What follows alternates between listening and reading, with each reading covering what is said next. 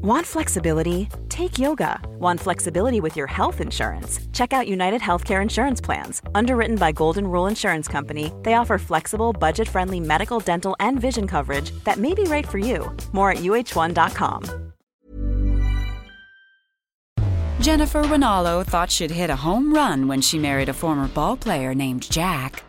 Jack said he was a professional baseball player, he was a successful businessman.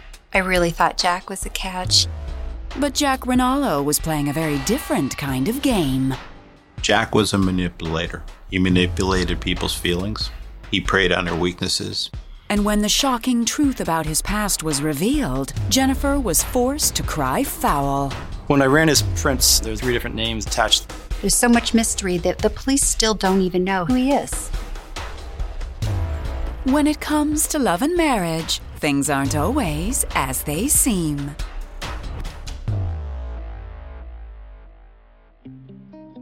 Jennifer Ranallo always knew it took hard work to make a marriage last. But if love and affection are no longer there, sometimes all you can do is throw in the towel. My first marriage, um, we got married when we were young. I was 19 years old, and things just got hectic. We grew apart, and I just didn't feel appreciated, and our marriage ended. In early 2000, 30 year old Jennifer was a single mom supporting herself and her three sons. She was just getting used to being on her own again when she spotted an intriguing stranger at her local Rhode Island shopping mall. I was out at the mall with one of my children, and I was in line, and he was standing behind me talking about music. And he said something that interested me. So I turned around and started a conversation. The man introduced himself as Jack Ranallo, a music licensor from Baltimore, Maryland, who was in town for a conference. Jennifer was instantly charmed. He seemed so smart and so sweet and so polite. It just made me want to know more about him. Before they parted, Jack gave Jennifer his email address, and the two began a flirtatious correspondence. We would email each other every day. We would instant message. We would talk for hours. He just seemed so interested in everything about me. He just made me feel like I was the only person in the world that mattered. Jack told me he was 39 years old. He had never been married before. He owned his own music licensing business, and he told me he made substantial amounts of money because several of his songs were in big movies, they would be on commercials, and I thought, wow, this guy is something, you know, he's he's very successful. Even though he made his money in the music business, Jack told Jennifer his true passion was baseball. Jack told me that he played AAA baseball. He was a pitcher and was very promising, and then he was unfortunately injured and had to stop. Despite that setback, Jack seemed like a man at the top of his game. Our relationship developed over a period of several months. He came up for a few visits and stayed in hotels. He met my sons. I like that he was very easygoing. My mom liked him a lot. It all seemed so perfect. Until one day, four months into their relationship, when Jennifer discovered something about Jack that left her puzzled. One day, I went to the hotel to meet Jack. We were going to go to lunch. We went down to his rented car and got in, and he realized that he left something in the room and had to run back up. So I stayed in the car. He had left his wallet in the center console, and I just thought, I wonder if he has any pictures. So, me being curious, I just happened to open the wallet and I saw his driver's license. And I noticed that the date of birth didn't make any sense. It was 1955, and he told me his birthday was in 1961. And I thought, how odd. Even stranger was Jack's reaction when Jennifer asked him about it. He flew off the handle. He really got irate and he yelled at me and said I had no business looking through his personal things. And he said it was a mistake at motor vehicles and he was going to have it fixed. I thought, wow, he's getting so upset over nothing. And then I thought, well, you know, I did look in his wallet. That is a personal place. Jennifer wasn't about to let a typo get in the way of her happiness, so she quickly forgot about the incident. Over the next few months, the couple's romance continued to blossom. Jack moved from Baltimore to Rhode Island and by April 2001, Jennifer and Jack were man and wife. Our wedding was private. We basically eloped because it was my second marriage. I didn't really want to make a big deal about it and have a big wedding. I just wanted it to be us and he was he was fine with that. Jennifer felt that Jack was her knight in shining armor and he seemed to be blending right into the family. It seemed Jennifer had finally found her fairy tale. But Jack was no Prince Charming, and in time his dark past would catch up with him. The evening of December 19th, 2007, Jennifer was at home preparing dinner when there was a knock at the front door. It was the police, and they were looking for Jack. They said, We're, we're here to arrest him. And they didn't tell me why. They said, Ask him. Before I knew it, the police had cuffs on Jack and they were leading him outside the door.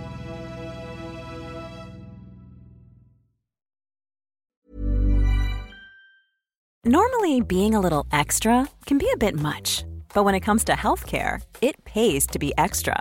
And United Healthcare makes it easy with Health Protector Guard fixed indemnity insurance plans. Underwritten by Golden Rule Insurance Company, they supplement your primary plan, helping you manage out of pocket costs without the usual requirements and restrictions like deductibles and enrollment periods. So when it comes to covering your medical bills, you can feel good about being a little extra. Visit uh1.com to find the Health Protector Guard plan for you. Hey, it's Janice from Warner Brothers Discovery. Are you looking for ways to be happier, healthier, more productive, and more creative? Gretchen Rubin is the number one best-selling author of The Happiness Project, and every week she shares insights and practical solutions in the Happier with Gretchen Rubin podcast. Gretchen's co-host and happiness guinea pig is her sister Elizabeth Craft, a Hollywood showrunner. Join Gretchen and Elizabeth as they reveal fresh insights from cutting edge science, ancient wisdom, pop culture, and their own experiences about cultivating happiness and good habits. Every week, they offer a manageable try this at home tip you can use to boost your happiness without spending a lot of time, energy, or money. Suggestions such as follow the one minute rule, choose a one word theme for your year, or design your summer. They also feature segments like Know Yourself Better, where they discuss questions like Are you an overbuyer or an underbuyer? A morning person or a night person? Abundance lover or simplicity lover? And every episode includes a happiness hack, a quick, easy shortcut to more happiness. Listen and follow Happier with Gretchen Rubin, an Odyssey podcast, available now for free on the Odyssey app and wherever you get your podcasts.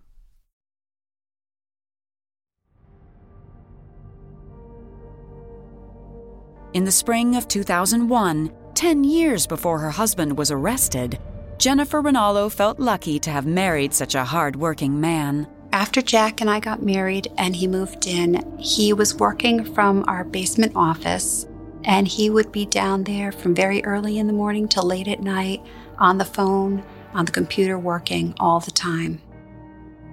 Jack's music licensing business seemed to be going so well that Jennifer didn't think twice about putting his name on the deed to her house. And she was more than happy to trust her new husband with the household finances. Jack told me that he would be paying the mortgage, he would handle all the monthly bills, that I didn't need to open up the mail, he would take care of everything. I had no reason to worry about the finances because he always had money. He always gave me money to spend, since money was no object, Jennifer quit her job, and for once in her life, she allowed herself to be spoiled and enjoy every minute of it. But just three years later, in 2004, Jack's finances took a hit.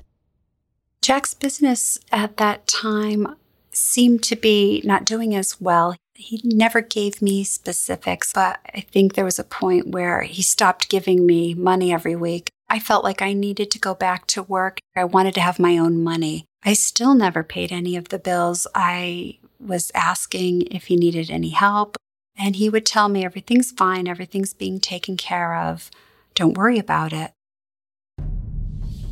Despite her husband's reassurances, Jennifer went back to work, while Jack began yearning for the good old days of his past.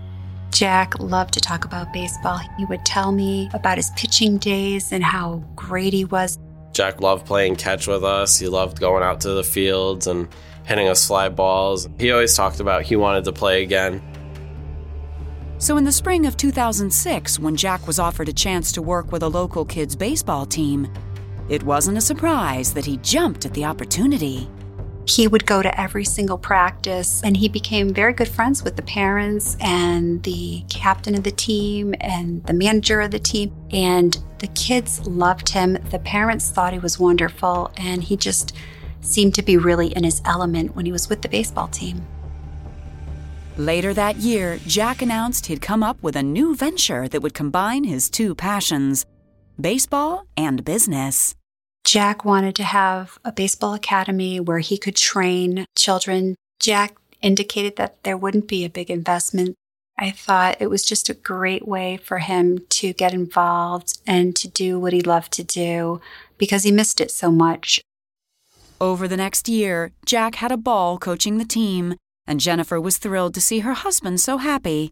Everything was going so well until November of 2007 when Jennifer got a shocking phone call straight out of left field. The bank called me at home one day to tell me that my husband had written two $10,000 checks on my account. There obviously wasn't enough money in the accounts to cover the checks, so I told the bank to go ahead and stop payment on the checks. I just didn't know what was happening. I couldn't understand why he would do this. Dumbfounded, Jennifer confronted Jack, who reluctantly admitted that all was not well with the baseball academy. Jack told her he was being pressured to pay for warehouse space that was originally promised to him free of charge. He talked as if they were trying to run a scam on him, charging him a great deal of money. He told me he felt threatened and felt he had to write the checks because he felt like some harm would come to him if he didn't. Confused, Jennifer tried to forgive the forged checks and move on. But she couldn't help but wonder if Jack was capable of forgery. Did he have something else up his sleeve?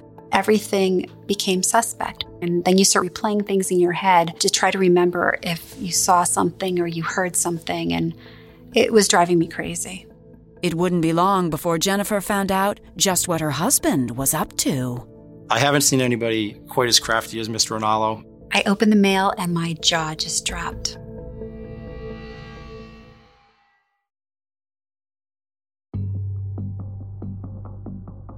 In November of 2007, Jennifer Ranallo was trying to forgive her husband for forging her signature on two $10,000 checks.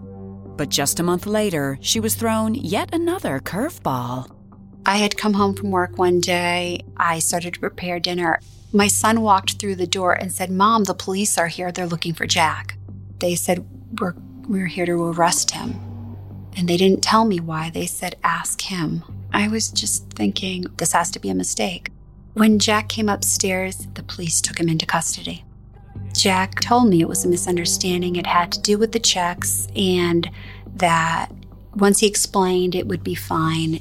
Jack was charged with writing bad checks and released a few hours later pending a court date to determine his punishment.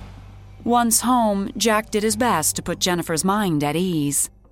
He assured me that he was going to take care of everything. It wasn't a big problem, it wasn't a big deal, and he would handle it, and for me not to worry about it. And I thought, I'm going to let him take care of this, and I'm not going to worry about it. But the Rhode Island State Police detectives weren't so easily convinced. They decided to do some digging into Jack's past, and what they discovered was stunning. When I ran his prints, there was actually three different names that were attached to those fingerprints, one being Jack Ranallo, uh, Jack Norris, and Jack Dorvis. Um, they were connected to uh, numerous arrests uh, dating back to the early 80s in the state of Florida. Investigators learned that Jack had a lengthy rap sheet that included petty theft, forgery, and financial scams. Detectives decided to keep a wary eye on Jack Ranallo as they continued trying to determine who he really was. Meanwhile, back in Cumberland, Jennifer just wanted her life with Jack to get back to normal. But on February 25, 2008, things took an unfortunate turn. I was at work and the phone rang, and my coworker answered it and said, Your husband's on the phone. He said, It's an emergency. I went to the phone and it was Jack, and he said, I've been arrested. He didn't tell me why. He just very calmly told me what I needed to do and to meet him down at the state police. Jennifer rushed to the police station. Once there, the detectives delivered a stunning blow. The detective told me that the baseball team that he was running was a scam and that these people were angry and wanted their money back. I thought, this can't be. I don't understand what's happening, but this has to be a mistake. The police told Jennifer they believed Jack's baseball academy was a scheme to con the players' parents out of thousands of dollars. I just wanted to get him out of there. It was a chaotic situation. They were saying he was a criminal, and it made no sense to me. Jack spent the night in jail, and the next day he was released on bond. When Jack got home, he seemed very beaten. He was really upset. I wanted to know what was going on, and I needed him to explain it to me. And he basically told me um, that the baseball parents were unhappy. They thought they should be getting more for their money. Jack claimed it was all a classic case of overbearing parents blaming him for their children's shortcomings. And he said not to worry a thing about it, he would take care of it. I believed him. Jennifer wanted to trust Jack. But on June 6, 2011, when Jack's case finally made its way before a judge, Jennifer had to admit her husband's actions didn't seem like those of an innocent man. I have not seen anybody try that hard to get out of court proceedings. The day the trial started, Mr. Ranallo asked the judge if he could go to the bathroom on uh, several occasions, uh, indicating that he had some sort of stomach virus. The second day of the trial, Mr. Ranallo did not show up, claiming he had some heart palpitations. The judge ordered his medical records to be reviewed um, by the court. Those documents proved that there was, in fact, no medical issues uh, with Mr. Ranallo. The judge then uh, found Mr. Ranallo in contempt of court for providing false information to the court and he was locked up for six months on a contempt charge.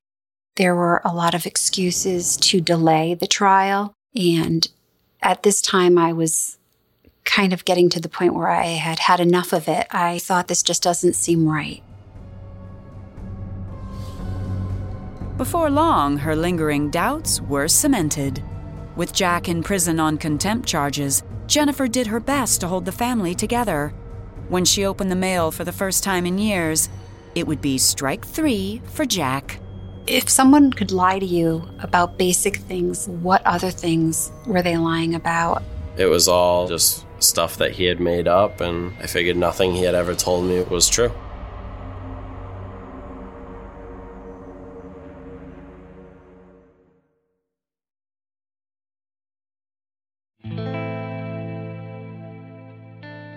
In June of 2011, Jennifer Ranallo's husband Jack was in jail, and Jennifer took over the job of managing the family's finances. It was a true wake up call.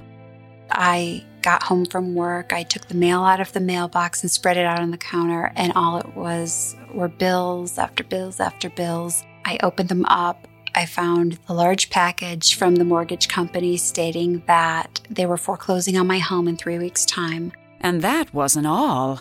I opened the water bill, the electric bill, the gas bill. They were $12,000, $8,000, $5,000. Jack had not paid the utility bills in five years, and I was just in awe.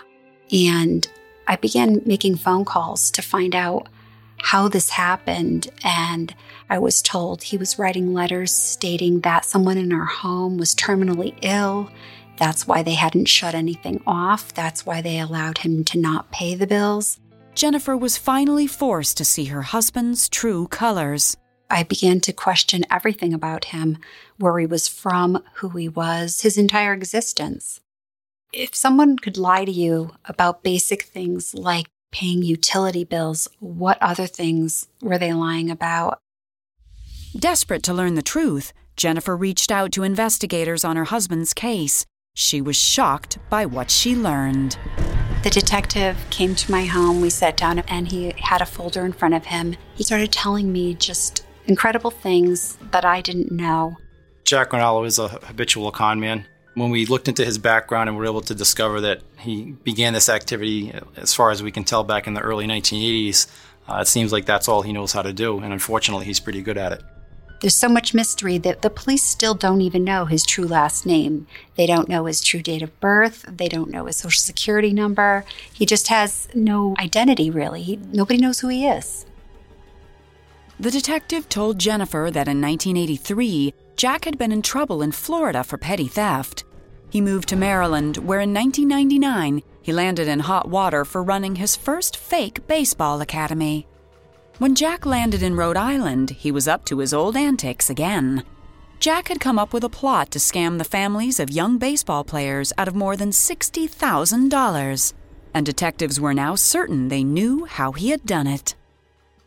Mr. Ranallo presented the fact that he was a former professional baseball player for the Baltimore Orioles and that he still had affiliation with the team.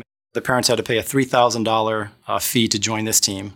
And uh, what Mr. Ranallo explained to the parents was that this fee um, would be matched by the Baltimore Orioles throughout the season.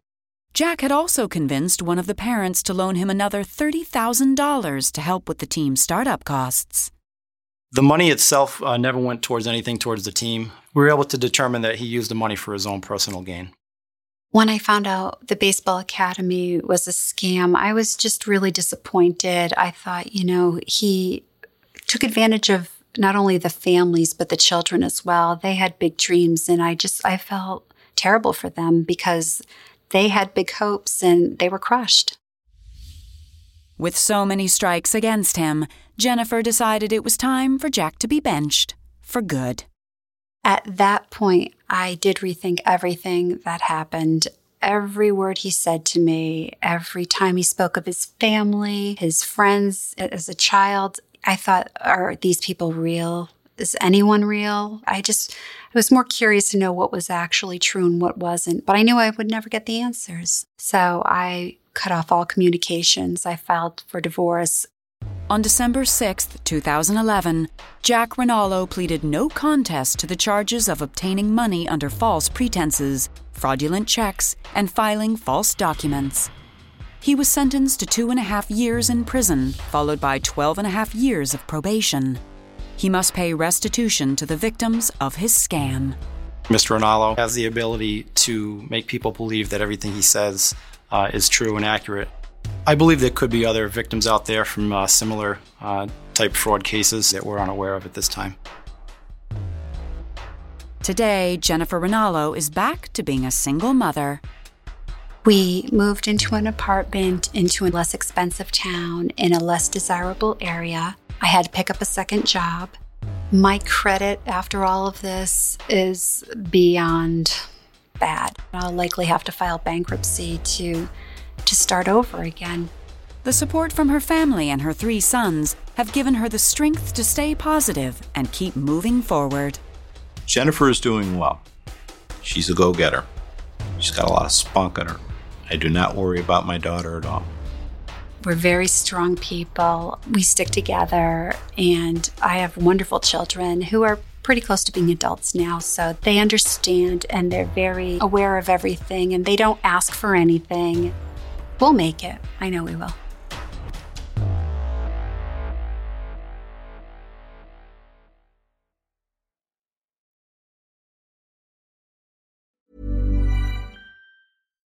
Nickelodeon was kid everything, but that marked one of the darkest chapters. Three predators worked at Nickelodeon. It made me wonder who was being hurt. Quiet on Set, an ID true crime event. Sunday, March 17th at 9 on ID and stream on Max.